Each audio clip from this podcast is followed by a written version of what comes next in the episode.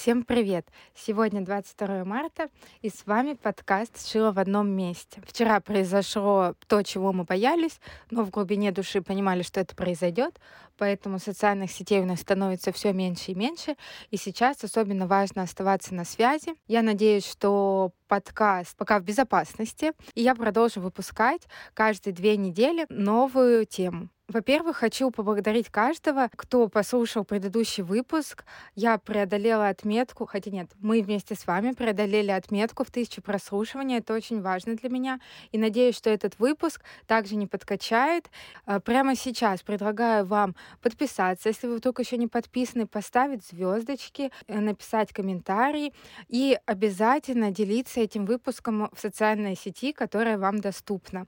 Потому что, похоже, нам заново нужно строить наше комьюнити, наше швейное сообщество, поэтому давайте находить друг друга в новых социальных сетях. Я долго думала, какую тему выбрать. Сейчас, когда каждый день происходит что-то новое, назовем это так, новое, тема может стать неактуальной буквально за несколько часов. Первым моим вариантом было поговорить про ВКонтакте, как там вести швейный блог. Но я подумала, что мы говорили о социальных сетях в прошлый раз. Второй вариант был связаться с продавцами швейного оборудования, манекенов, тканей, узнать у них, э, какое нас ждет будущее. Спойлер, с высокими ценами, судя по всему. Но я тоже подумала, мы это тоже и так все знаем, что нас ждет. И вот тема нашла меня сама. Я рада, что мой подкаст уже обретает своих слушателей. У него появляются люди, которые хотят прийти в гости. Это известные люди в швейном мире, поэтому я была очень рада этому сообщению, сразу же согласилась и надеюсь, что вам очень понравится этот выпуск. Обязательно дослушивайте его до конца, помните мои рекомендации. Всем приятного прослушивания. Начинаем!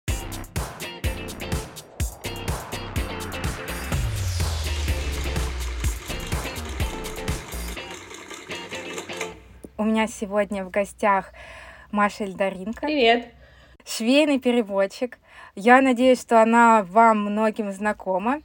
Лично я знакома с Машей заочно. У нас в Новосибирске организовывали кинопоказ фильма про Мишек Тедди, поэтому с Машиным прекрасным голосом я уже знакома. Я была очень рада, когда Маша мне написала, потому что я думаю, что сегодняшняя тема как никогда будет актуальной, вдохновит каждого.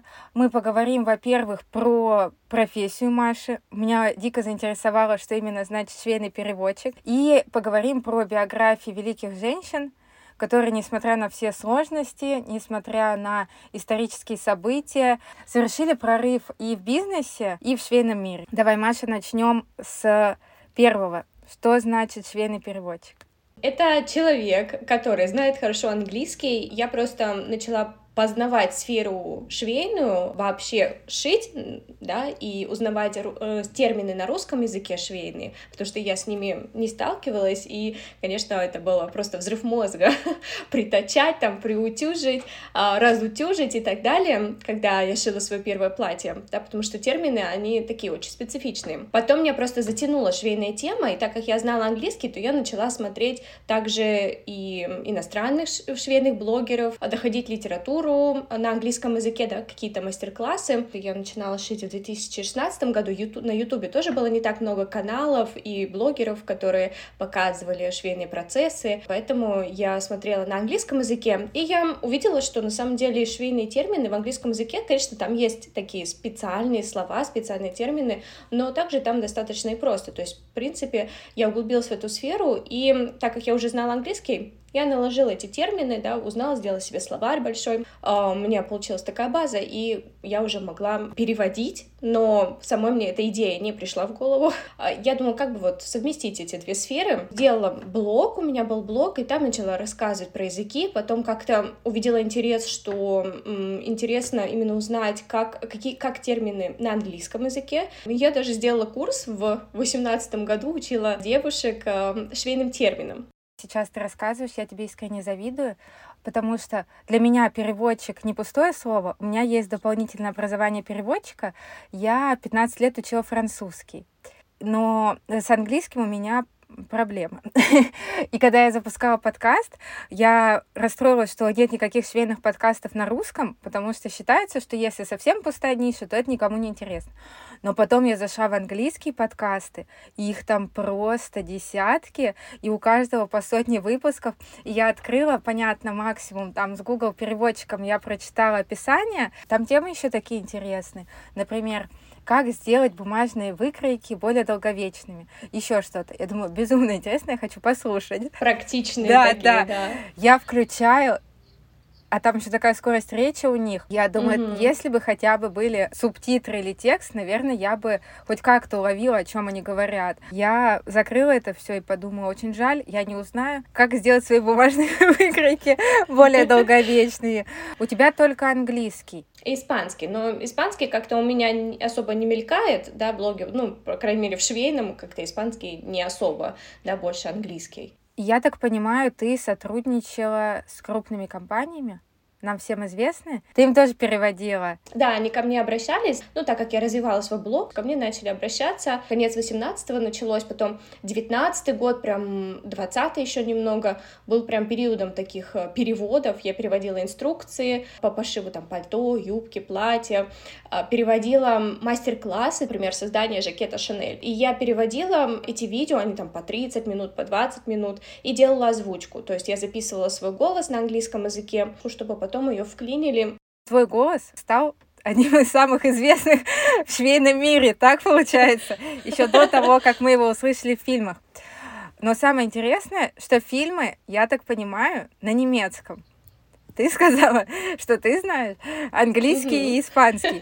Поэтому очень интересно, да, Иронично действительно звучит, что три фильма, с которыми я работала, все немецкие. При том, что я в свое время убежала от немецкого языка в сторону испанского, даже группу поменяла, чтобы не учить этот ужасный немецкий. Давай начнем с фильма э, Пьеро, да, про Энны Бурда, потому что с ней такая долгоиграющая история. Когда я развивала блог, делала там видео, посты про м, тематики именно швейного английского, про произношение, например, слова so, которое пол инстаграма, если не больше, произносили как сью, вики сью, вики сьюз, да. Давай ты нам э, еще раз повторишь, как мы должны произносить конкретно, например, компанию э, Соус мы произносим как соус, больше как, ну, соус, э, как соус, как кетчуп, майонез, это соусы, да, ну вот. Соответственно, сшить это тоже so, да, so it now, so... Я теперь буду знать. В конце 18-го я обнаружила на просторах интернета фильм про Энна Бурда. Он тогда только вышел. Ну, я имела понятие, что вот есть такой журнал, а что за ним стоит какая-то женщина Бурда, да. Но я не знала, естественно, ее совершенно истории. И тут я натыкаюсь на этот фильм, он на немецком, с немецким текстовым описанием.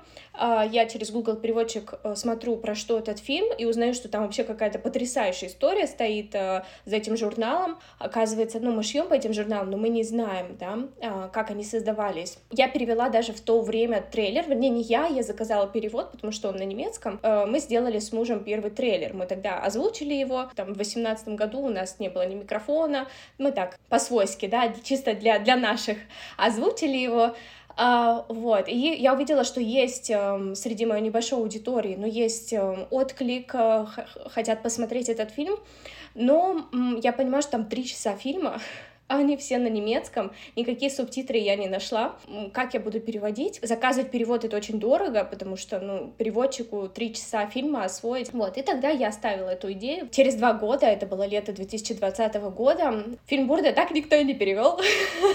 Так никто про него не знает, уже два года прошло, и я понимаю, что, ну, надо еще раз попробовать. И тут мы с мужем находим испанские субтитры, слава богу, и я понимаю, что, ну, с этим уже можно работать. И я вот переводила, то есть я слушала на немецком, переводила э, испанские субтитры на русский. Потом мы решили с мужем записать сами, своими силами, своими голосами. Мы еще не знали, что из этого толком выйдет. И мы думали записать чисто вот опять для наших, для своего сообщества, чтобы посмотрели. Делали там первые кинопоказы в небольших э, швейных студиях, просто чтобы тоже познакомиться с этой историей. А потом я не думала, что я буду продолжать, потому что, ну, это, да, интересный опыт на один раз. Но потом попался другой фильм, я поняла, что я тоже не могу пройти мимо этой истории, это про Маргариту Штаев. Потом еще один фильм, и вот. Мы будем обсуждать фильм и будем обсуждать истории этих великих женщин. Конечно, хотелось бы сказать без спойлеров, но странно э, про биографии людей говорить без mm-hmm. спойлеров, потому да. что очевидно, что они сделали. В фильме вы можете увидеть все их возможности, характер, отношения, поэтому, естественно, мы с Машей будем обсуждать, э, в том числе и то, что вы увидите в фильме, и, надеюсь, вы не будете обижаться и называть это спойлерами. Ой, что это за новый джингл? Это рекламная пауза. Не пугайтесь, здесь все будет по делу и полезно. Сегодня обсудим вопрос, как печатать выкройки, когда пачка бумаги стоит баснословных денег. На помощь придут лекала принт, у которых можно заказать бюджетную печать выкройки на плоттере. Многие думают, что печать на плоттере — это дорого. Однако Ребята провели расчет и выяснили, что такая печать не только экономит ваше время и нервы при склейке, но и более выгодна. Выбирайте печать на крафт бумаги, сейчас 1 метр печати обойдется вам всего 80 рублей. У ребят есть разные виды печати, заходите к ним в контакт или телеграм за подробностями. Кстати, в сети, которую нельзя называть, они тоже есть. Стоимость печати и контакты оставлю в описании к этому выпуску. Продолжим? А, давай вкратце для тех, кто будет смотреть фильм и заинтересуется этой историей, расскажем, как Энна Бурда пришла к созданию этого журнала. Что ее в итоге подтолкнуло? Там такая история, потому что душесчипательная с любовницей мужа. С чего началось именно ее движение к созданию журнала? Ну смотри, как мне кажется, у нее, э, ну, понятно, идея назревала давно, что ей хотелось э, как-то проявить себя в этом мире, то есть ее не устраивала роль просто быть женой доктора Бурда, да, а жена доктора, как будто она приложение, и, видимо, ей хотелось вот проявить себя, какие заложенные, скажем так, наверное, качества были в ней. Проявить себя она, получается, смогла только в 40 лет, то есть 40 лет она э, стала при предпринимателем. Видимо, у нее зрела, зрела, зрела эта идея, и она воспользовалась моментом, или как ее этот момент триггернул, да, эм, она обозлилась на то, что вот у мужа любовница, то есть как так, она была предана mm-hmm. сильно ему, да, она посвятила, грубо говоря, э, свою жизнь, да, не делая, естественно, никакой карьеры и так далее, да, она посвятила себя семье, детям и мужу, а муж ей изменял. И поэтому она, наверное, мне кажется, подумала, что ну вот, да, э, сейчас или никогда, да, я тогда не хочу зависеть от мужа, раз тут так ненадежно все, э, а, я буду делать так, как смогу, что у меня есть, с тем, что у меня есть, даже если это убыточное там издательство, которое ей досталось от мужа, вот, она взяла это убыточное издательство с долгом и э, начала как бы на зло, да, вот эту вот агрессию, злость, не знаю, обиду использовать как э, топливо для своих действий. И потом уже она заручилась поддержкой э, своей ассистентки, да, ее начали окружать люди, которые стали поддерживать ее идеи, видеть в них смысл, э, и ну, вместе с ними она смогла создать вот, издательств. Эти же журналы с выкройками, они существовали, правильно? Они существовали, да, но были не проработаны, скажем так, да. Выкройки были... Она придумала вот эти линии, да, линии и размерную еще ряд, потому что выкройки печатались, да, на какие-то размеры непонятные, э, откуда они взяты, mm-hmm. то есть не было такой стандартизированной системы размеров, и она вот действительно провела вот эту замеры, э, замеры да, женщин, немецких женщин все там разных возрастов, да, чтобы какой-то общий показатель выявить и именно по нему строить размерную сетку. А раньше, да, действительно были какие-то некачественные изображения, непроработанные картинки, да, поэтому, наверное, наверное, по этим журналам особо и не шили, и они не особо продавались. Ну, это называется, да, чувствовать боль своего потребителя, она вот это почувствовала, что столько на самом деле там с зрения маркетинга, да, то есть она поняла, что лучше будет продавать э, фотографии, ну, она, я так понимаю, это сделала из-за экономии тоже бумаги, вот эти выкройки, что они придумали, чтобы линии делать. Вот мы не сказали, что она сказала эту идею, а журнал начала выпускать любовница мужа. И мне кажется, что это было тоже mm-hmm. финальной каплей. Ее еще добило, как он плохо сделан. Ее идею взяли и плохо mm-hmm. сделали, а она видела, как это можно сделать намного круче. Я так понимаю, ты изучала гораздо больше материалов, чем просто то, что показано в фильме. И вот я смотрела эту историю, и у меня возникло несколько вопросов, ага, на которые ты, возможно, мне ответишь. Да. Э, там в фильме нам ее уже показывают в, за, в замужестве, уже с сыновьями. И он несколько раз ей говорит, что вытащил ее из бедности, и что если она будет ему идти наперекор, он вернет ее, в общем, оттуда, откуда взял. Она была из бедной семьи, да? Да, она была из простой семьи. На самом деле, я тоже хочу такой э, комментарий дать, что если ты ведешь поиски Энны Бурда, то у тебя статья в Википедии будет буквально там на пару абзацев. Ну, то есть, да, и, естественно, ну, нужно было найти про нее больше информации. Ну, окей, еще на сайте Бурда есть статья про нее. Биография? Да, немножко там, ну так, в общих чертах написано. Вот, и поэтому я э, нашла книгу, ее биографию, э, которая, оказывается, не выпускают уже несколько лет, и я ее с рук на Авито купила, то есть я нашла ее там по всему Авито, была буквально одна книга, и я ее заказала из другого города, вот, книга стоила больше тысячи рублей, плюс доставка и так далее, то есть это прям ценный такой источник, а, вот, да, действительно ее не выпускают, обещали, кстати, в этом году э, попробовать еще выпустить тираж, потому что на самом деле книга очень интересная там больше деталей, и именно через книгу я поняла, что фильм достаточно достоверный. Понятно, что там какие-то кинематографичные моменты, да, специально для зрителя сделаны. И да, она была из э, такой, ну, бедной, скажем так, семьи, из обычной семьи, из города Оффенбург, это не Мюнхен, это не Берлин, это достаточно такой небольшой городок. Э, у них было трое детей в семье, и она училась в церковной школе, потом работала на электростанции бухгалтером, и там я познакомилась с отцом будущего мужа, потом с будущим мужем. То есть она ну, была такая видная девушка, красивая, видная, уже тогда а, любила там как-то что-то смодничать, одеваться, прическу какую-то сделать нестандартную. Вот. И а, поэтому муж ее как бы вытащил, но еще тогда, знаешь, такие времена были, что ты без мужа, ты никто. Да, то есть, ну, все обязательно должны были выходить замуж, и это был как бы билет в новую жизнь, потому что муж тебя обеспечил, женщины же тогда не работали, э, работали только если они были без э, мужа, да, а в семье, в семье э, рабочая женщина, работающая женщина было чем-то редким, да, потому что женщина содержала дом, убиралась там или нанимала кого-то, ну, следила за хозяйством, воспитывала детей. Да, там в фильме несколько раз тоже хорошо показано, э, как мужчина относится к тому, что она начала управлять издательством, как другие женщины относятся к тому, что она... И, естественно, даже и сейчас вот мы вроде бы ушли далеко от тех исторических событий, но даже сейчас я бы сказала, вот эта роль и вот это чувство вины, которое ей прививали за то, что она там не сидела с детьми, а занималась своим, и детям ее не хватало, оно остается, потому что у нас до сих пор женщина, если она вдруг ударяется в бизнес, то ей все начинают говорить, а как же дети? А, это же послевоенное время.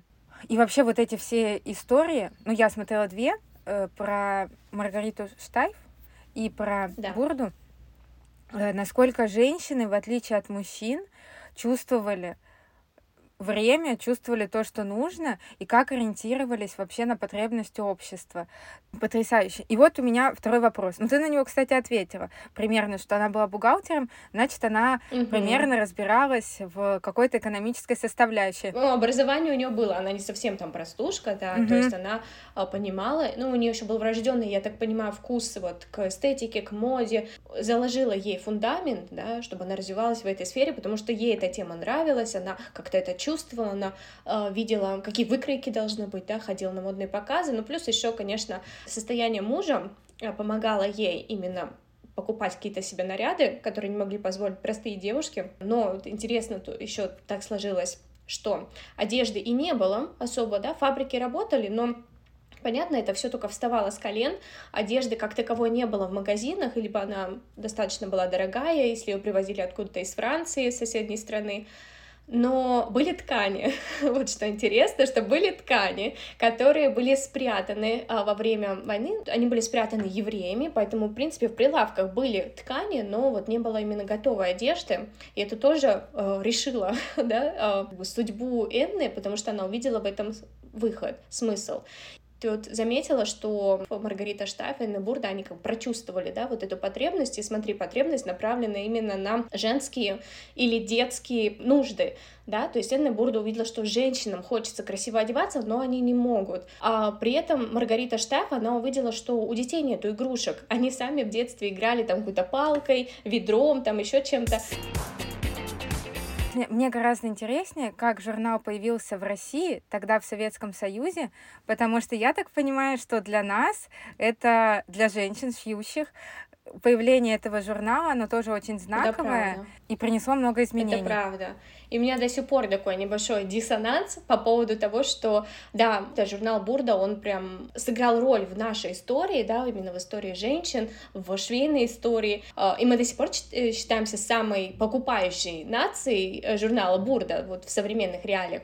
И почему книга не издается про Эдна Бурда, почему фильм не показывается, да, а, нигде, ни в кинотеатрах, ни, окей, на телевидении, да, а поэтому приходится вот так своими силами переводить, да, такой шикарнейший фильм, сам фильм, не то, что даже сама история, а сам фильм просто красиво снят, музыка, а, картинка, да, вообще шикарный просто шедевр, мне кажется.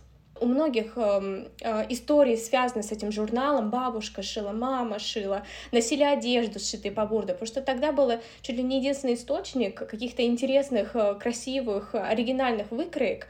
Да? Э, все умели шить, практически все умели шить. В доме швейная машинка — это что-то такое очень э, обычное, да, как... Как телевизор. Да, как телевизор сейчас.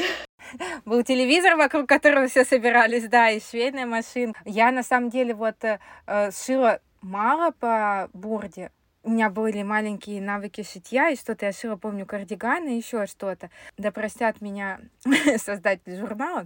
Мне, навсегда, мне инструкция всегда казалась сложной, ну, да, потому что... Да, мне тоже. Во-первых, сначала разберись с этими пунктирами, где как скопировать выкройку, а во-вторых, с инструкцией, поэтому у меня как таковая долгая любовь с ним не сложилась. Но думаю, в жизни каждого шьющего человека был этот журнал, и была точно хоть одна попытка сшить вещь по ней. В каком году они э, пришли в Советский Союз? Да, сама э, Энна Бурда приехала в 1987 году, и, кстати, в этом году, получается, празднуется 35-летие э, выпуска журнала в России. Вот, она прилетела с показом, с идеей, и я, кстати, уже было тогда 80 лет, 80 плюс, наверное, вот, и она прилетела в Москву, и первый выпуск журнала вышел в 88 году. И да, и с тех пор он издается. Причем раньше такая история была, что э, у нас не было фабрики в Советском Союзе именно как издательство, которое бы печатало этот журнал, и его привозили прямо из Германии, да, в фургонах, э, отправляли в печать туда, в Германию, да, русский перевод, русский экземпляр, и там его печатали и привозили. Поэтому, ну, естественно, тираж был очень ограниченный, поэтому я слышала истории, что выкройки копировали, перерисовывали, передавали там из рук в руки. Вот, и, конечно, с этим дефицитом истории, вот с этим журналом, это было прям, не знаю, какой-то ценный артефакт. Портал в творческий э, мир был для некоторых людей. Как думаешь, какие личные качества помогли этим женщинам стать успешными, что вот их истории нас теперь вдохновляют? Угу. Давай вместе подумаем, а, тем более, что ты тоже смотрела. А, наверное, каждый из нас увидит что-то свое, потому что, ну, что, что каждую зацепит, да. А, лично меня зацепила именно смелость, и, соответственно, я подчеркнула ее из первой истории про Энна Бурда, как я тебе говорила уже. Я решилась делать рекламу на этот фильм, делать кинопоказы, увидела отклик, а, решила, да, вот свой голос как бы внести в массы, несмотря на то, что я нигде не обучалась этому, это был мой первый опыт озвучивания фильма, до этого, как я тебе уже говорила, я озвучивала только мастер-классы швейные, но это просто, как ты говоришь, да, на английском языке, так ты и говоришь, без всяких там каких-то актерских э, интонаций, да, смены, вот, и поэтому э, первый фильм, он получился такой э, интересный опыт в плане озвучки, потому что там нужно было озвучивать всех персонажей, и мы там пытались как-то изменить голоса, чисто вот как как мы думали, да, как э, детей озвучивать, там, женщин, у некоторых появился там какой-то акцент нечаянно. Да, да, да. нечаянно появился. Сегодня. нечаянно, я как бы специально не планировала, но, видимо, когда меняешь голос, еще этот акцент у меня есть немножко в русском языке, и поэтому вот он там просто проявился так интересно. А я дополню про качество. А, мне лично больше близка история а, Энны Бурда, потому что у Маргариты Штайф там такая роль мужчины, из-за которой она с братом поссорилась и так далее, а, не близка мне.